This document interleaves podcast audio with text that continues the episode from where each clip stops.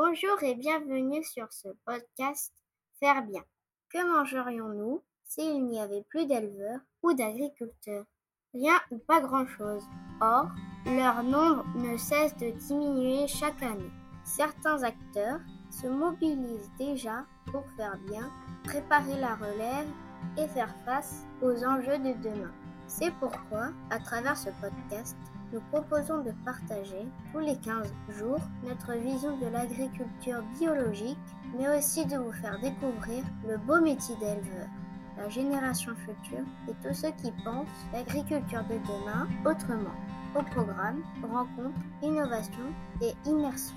Bienvenue sur ce podcast Faire bien. Un taureau, c'est comme une sorte de vache on fait torero. Et donc, à ton avis, un taureau, ça, ça peut donner du lait aussi, lui? Non, ça peut pas faire du lait parce qu'il a pas des guidons de lait. Mais le taureau, il a des cornes et, quand il voit du rouge, il fonce dessus. Les vaches, c'est intelligent, bien sûr. Ça a l'intelligence dont elle a besoin. On peut lui apprendre à faire des choses. Je sais que parfois, il y a des troupeaux euh, qui sont méchants et des troupeaux qui sont gentils. Ça dépend de l'éleveur des vaches. Je suis assez d'accord avec toi, ça dépend de l'éleveur et de comment elles sont élevées. Bonjour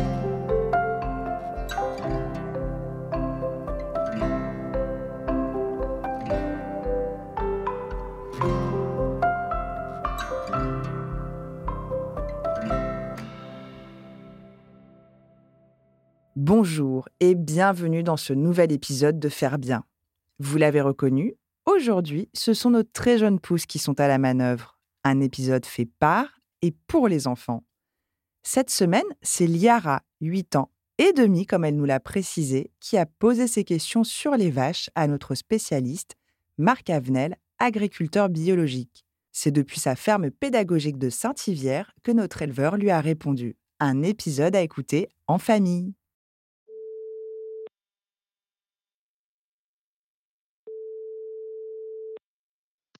Bonjour, je m'appelle Yara Lebon.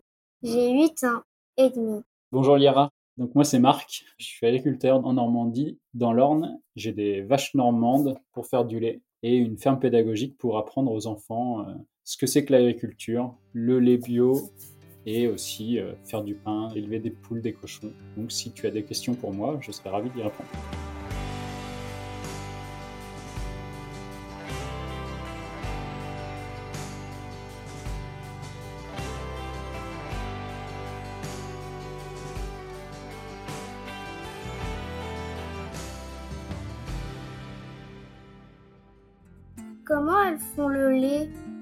Comment les vaches font du lait Déjà, parce qu'on leur a fait faire un petit veau d'abord. hein, c'est des mamans, des mammifères. Elles, donnent du lait quand elles ont un petit veau à élever.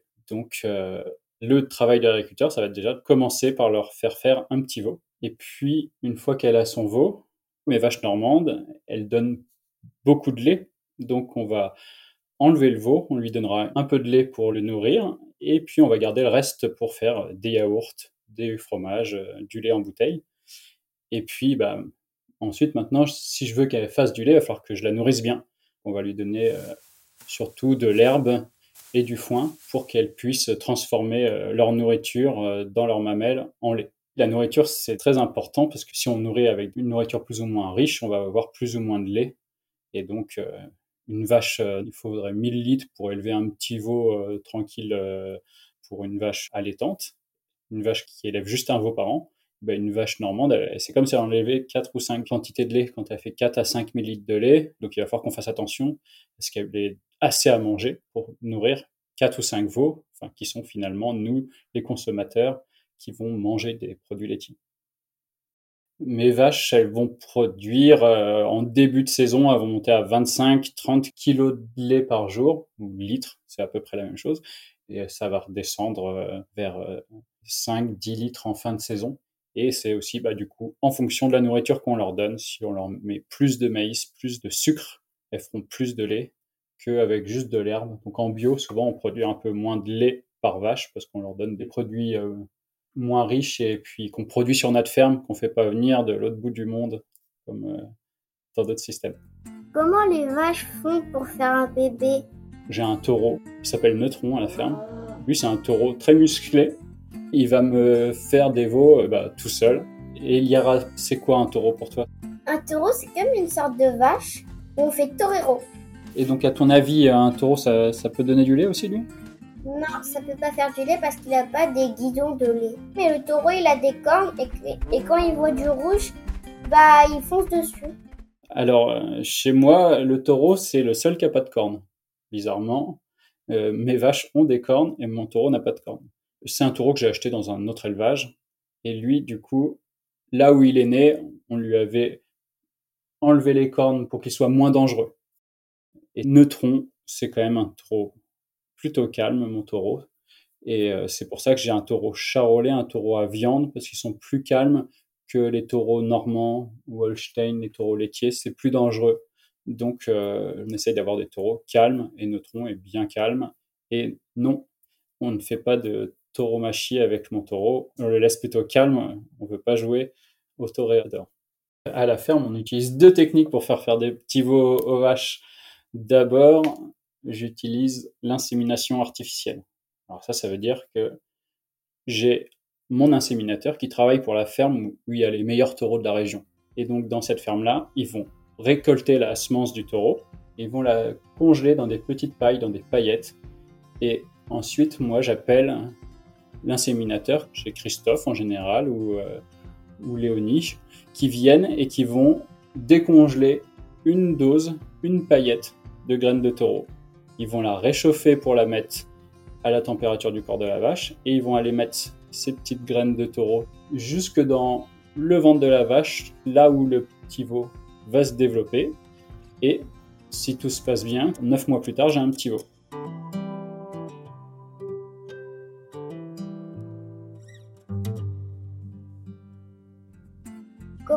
Reconnaît les vaches d'un mâle et d'une femelle Alors les vaches, c'est facile. la distinction entre une vache et un taureau, pour moi, ça va assez vite. Parce que c'est des adultes, donc c'est un peu comme euh, un homme et une femme, euh, en général, on arrive la plupart du temps à bien reconnaître. Euh, le monsieur est plus musclé, donc le taureau, il est un peu plus carré, même sa tête est plus large, il a des cornes plus épaisses. Les vaches sont un peu plus fines, et puis entre leurs pattes, il y a une mamelle qui est assez imposante, surtout sur des vaches laitières. Le taureau, il a aussi un truc entre les pattes qui fait les graines, mais c'est pas la même chose. Et après, le moment le plus dur, c'est toujours c'est quand ma vache vient de me faire un petit veau. Elle m'a fait une petite euh, velle, une petite femelle ou un petit vieux, un, petit mâle. Le petit veau, c'est toujours là que c'est un peu plus compliqué. C'est comme euh, voilà, un nouveau-né, un petit bébé, s'il est habillé et qu'il n'a pas une couleur en bleu ou en rose trop évidente, tu vas avoir du mal à savoir ah, c'est un petit garçon une petite fille les premiers jours. Donc, euh, mon petit veau, c'est un peu pareil. Donc, je regarde entre ses pattes ou je lève sa queue et je vérifie. Est-ce que il y a des petites testicules ou alors on lève la queue et euh, la grosse différence, hein, c'est sous la queue, le taureau, il n'y a qu'un trou et la vache, il y a deux trous. Hein. Il y a toujours le même pour faire la bouse de vache et l'autre pour faire pipi. Et donc, euh, c'est comme ça qu'on reconnaît vite fait si on a une petite femelle ou un petit mâle. Et pourquoi à chaque fois on doit leur mettre une étiquette sur l'oreille? Les étiquettes sur les oreilles, c'est parce que ça va nous permettre de noter des choses sur ces oreilles. Il y a des numéros. Mes vaches, c'est pas des numéros, mais euh, nous non plus, on n'est pas des numéros et on a des cartes d'identité. Et dans la carte d'identité, il y a un numéro. On a chacun notre numéro de carte d'identité. Les vaches, c'est pareil, et elles n'ont pas de sac à main ni de poche pour ranger la carte d'identité. Donc, on accroche ça aux oreilles. Et moi, au bureau, eh ben, j'ai leur passeport. C'est une feuille rose avec une petite vignette euh, verte dessus. Et du coup, là, on va avoir bah, le nom qui est accroché à ce numéro-là. Banana, ma doyenne, elle a un gros numéro, c'est 7547. Donc 7547, ça c'est Banana. Mais si on regarde un peu plus près, ça commence par FR. Elle est née en France. 61, c'est l'Orne, mon département. Et après, 1605, ça c'est la ferme de Saint-Hilaire. Donc Banana, son numéro entier, il n'y en a qu'une seule dans le monde entier qui a ce numéro-là, c'est FR 61 1605 75 47. Comment soigne les vaches Est-ce que tu leur donnes des médicaments? Moi je suis en bio. Est-ce que tu sais ce que ça change que de boire du lait bio ou manger du fromage bio Bio, ça veut dire que c'est naturel. Je pense que tu as une bonne base là. Le bio, c'est essayer de faire plus naturel. Donc on va essayer d'avoir des herbivores qui mangent de l'herbe, des vaches laitières qui mangent de l'herbe. Ça, c'est le bio. Ça va être de ne pas mettre non plus de produits chimiques dans les champs, mais aussi essayer d'en mettre le moins possible sur les vaches. Donc, on va essayer avec nos vaches de faire avant qu'elles soient malades. Donc, euh, bah déjà, le fait de faire attention à leur nourriture, de peut-être pas les pousser trop, parce qu'une vache, plus je la force à faire beaucoup de lait, plus ça va, risque d'être fragile aux maladies. Et puis ensuite, eh ben, on va commencer d'abord à soigner avec des médecines euh, qu'on dit naturelles. Donc, euh, moi, à la ferme, j'utilise des huiles essentielles, j'ai mon vétérinaire qui s'est formé maintenant. Je peux voir avec lui sur comment mettre des huiles essentielles, comment on utilise aussi un peu des granules d'homéopathie, comme euh, quand tu es enrhumé ou tu as la grippe l'hiver, tu utilises peut-être ça à la maison. Et puis euh, ma dernière chose, maintenant j'utilise pas mal les aiguilles d'acupuncture, donc je mets des petites aiguilles qui vont aider. Je trouve que j'ai des très bons résultats pour soigner. Euh, et puis bah, des fois, si ça ne marche pas pour des cas particuliers. On va pouvoir, oui, faire des choses qui ressemblent un peu plus à, de la médecine euh, comme chez nous. Il peut y avoir des opérations.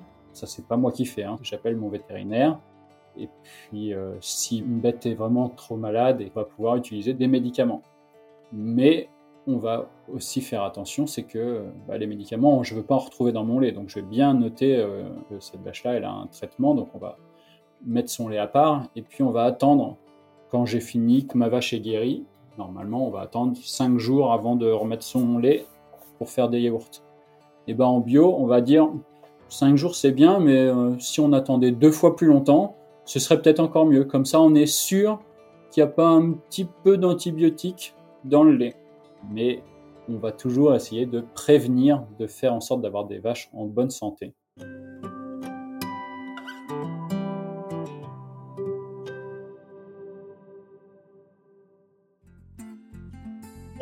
Vache c'est obéissant Et comment tu fais pour qu'elle t'écoute? À ton avis? Une vache peut obéir par mets ton col, mais sinon ça obéit pas une vache. Ça obéit pas, ça veut pas dire ah si, elle s'assoit pas quand même. C'est relativement obéissant une vache, euh, ira. Après, ça dépend aussi de ce qu'on lui apprend. Mais tous les jours, mes vaches m'obéissent. Elles vont du champ où elles pâturent, je les ramène à la traite. Dans le parc d'attente de la salle de traite, je vais choisir celle que je veux passer en premier. Je vais pouvoir euh, les diriger, les faire rentrer. Mes vaches, elles marchent euh, à la voie et un peu à la baguette. On a souvent un petit bâton qui est plus pour euh, avoir un bras plus long pour faire des grands gestes qui vont orienter la vache. Et puis, aussi euh, se tenir à distance parce que euh, une vache c'est comme un cheval quand on est derrière et qu'on la pousse elle peut avoir envie de donner un petit coup de pied. Et bah si j'ai un petit bâton pour euh, lui tapoter la queue pour lui dire d'avancer ça me met à distance ça me rallonge mon bras pour pas me prendre un coup de pied en vache même si mes vaches sont très gentilles et que je les connais. On peut bien évidemment se faire obéir par les vaches on le fait tous les jours et voilà avec la voix d'abord et le petit bâton pour les aiguillonner, on se fait comprendre de nos vaches. Marc, est-ce qu'il existe des vaches méchantes et gentilles? D'après toi, il euh, y a des gentilles et des méchantes dans les vaches? Je sais que parfois il y a des troupeaux euh, qui sont méchants et des troupeaux qui sont gentils. Ça dépend de l'éleveur des vaches. Je suis assez d'accord avec toi, ça dépend de l'éleveur et de comment elles sont élevées et de la proximité qu'on a avec les animaux dans une ferme laitière où on voit les petits veaux tous les jours quand on leur donne le biberon quand ils sont tout petits. Et ensuite, on va s'en occuper, on va les passer d'un champ à un autre. On manipule beaucoup les animaux. Ils ont l'habitude de leurs éleveurs. Donc, c'est des vaches plus apprivoisées.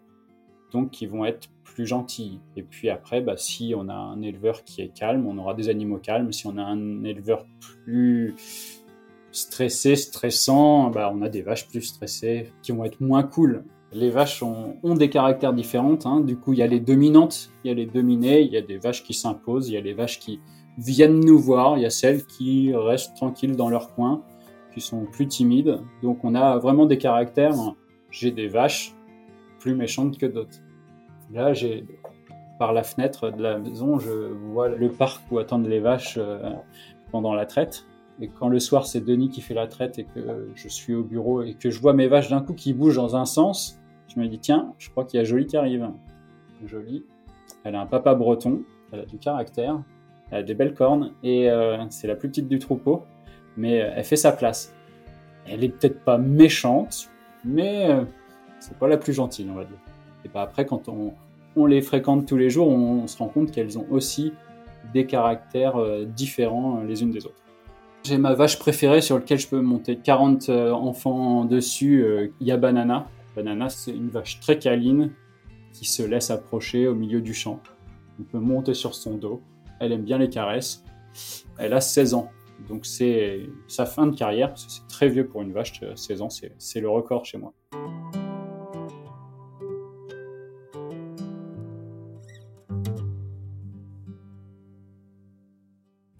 Est-ce qu'une vache a des copines est-ce que ça peut tomber amoureux?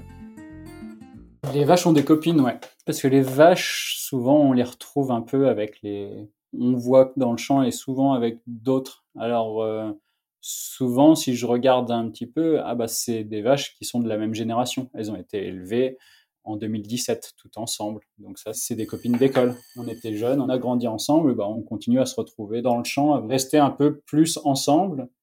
Des fois, j'ai l'impression que Banana, s'est mise avec ses filles, mais bon, j'ai 70 vaches, elle est jamais très loin d'une de ses filles, mais est-ce que elle l'a reconnue après deux ans où on avait mis sa fille à l'internat pour faire ses études et devenir une grande vache laitière plus tard?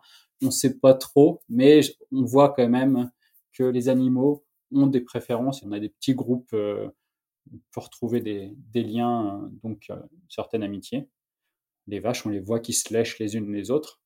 Et puis, euh, est-ce qu'elle tombe amoureuse euh, La vache, elle va tomber amoureuse du taureau toutes les trois semaines, parce que toutes les trois semaines, elle va être prête à faire un veau. Et du coup, bah, le premier taureau qui sera là, ah, s'il y en a plusieurs, peut-être qu'elle va choisir, mais elle est amoureuse que le moment où elle est prête à faire un petit veau. Marc, est-ce qu'une vache c'est intelligent? Est-ce qu'une vache c'est intelligent ou pas? Ça c'est une bonne question. À ton avis?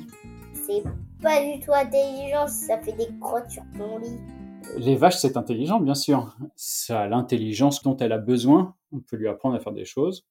Et aujourd'hui, on lui demande de nous donner du lait, d'aller manger de l'herbe, de la transformer. Mais après, la vache, elle fait caca dans son lit pour faire du fumier c'est du coup, ça va me permettre de bien nourrir les champs. Ensuite, le fumier, je vais le ramener dans les champs pour faire pousser le blé, pour faire le pain ou pour faire des céréales. Donc, euh, c'est pas mal qu'elle me fasse du fumier un peu quand elles sont dans la stabulation. Et puis, bah, moi, je suis là pour euh, remettre de la paille tous les jours pour que son lit reste propre et que du coup, j'ai du bon lait bien propre. Marc, est-ce que les vaches sont un collègue pour toi? Alors, à la ferme, j'ai suffisamment de collègues pour pas considérer mes vaches comme des collègues. Parce que je te disais au début, j'ai une ferme pédagogique. On est une dizaine à travailler sur la ferme entre les gîtes, les vaches, le maraîchage. Voilà. Il y a pas mal d'humains. On parle à ces vaches, hein, mais après, ça reste des animaux, des animaux que j'élève. Ce sont mes vaches. Après, si tu viens à la ferme, tu m'entendras dire Allez les belles, allez mes copines. Mais euh, voilà, des collègues, peut-être pas. C'est quand la dernière fois qu'une vache t'a fait rire? Mes vaches sont pas des grandes farceuses. Elles peuvent me faire sourire. Des fois, je vais trouver des petites euh, réactions rigolotes. Ou alors la grande farce habituelle, hein, c'est euh, la bouse de vache, c'est un peu explosif et quand une vache tousse, il faut pas être derrière. Donc peut-être que la dernière fois que j'ai rigolé, c'est quand forcément pas moi était derrière la vache, mais quelqu'un d'autre sera pris une belle bouse de vache. Euh, mais euh, des fois en salle de traite, euh, ouais, une vache qui a envie de bouger, mais qui en plus a une, quinte de tout, ça a un effet un peu explosif. Marc, est-ce qu'on peut ramener une vache à la maison? Comme ça, c'est papa, il va l'éduquer. Il y aura si tu as un parc d'un hectare devant ton appartement, ça fera une tondeuse écologique, mais tu vas avoir du mal à la ramener à la maison. Non, une vache, ça mange de l'herbe. Je sais que dans les agriculteurs pas bio, il y en a qui enferment leurs vaches toute l'année. Mais euh, bah, moi, je suis en bio, donc je vais pas t'inviter à enfermer une vache dans ton appartement. Une vache, c'est dehors, ça mange de l'herbe, et euh, on dit en général que pour euh, une vache, il faut un hectare, donc 100 mètres par 100 mètres, pour pouvoir la nourrir toute l'année. Donc, il faut un beau jardin déjà.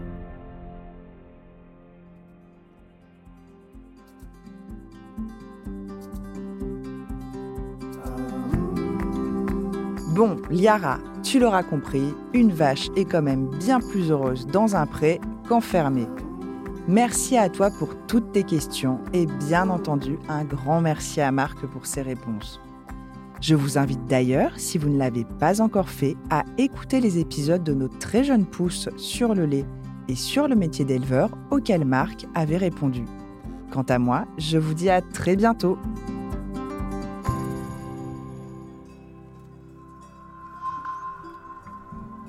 Vous avez aimé ce podcast? N'hésitez pas à nous laisser un like ou un commentaire sur votre plateforme préférée. Pour ne manquer aucun épisode, abonnez-vous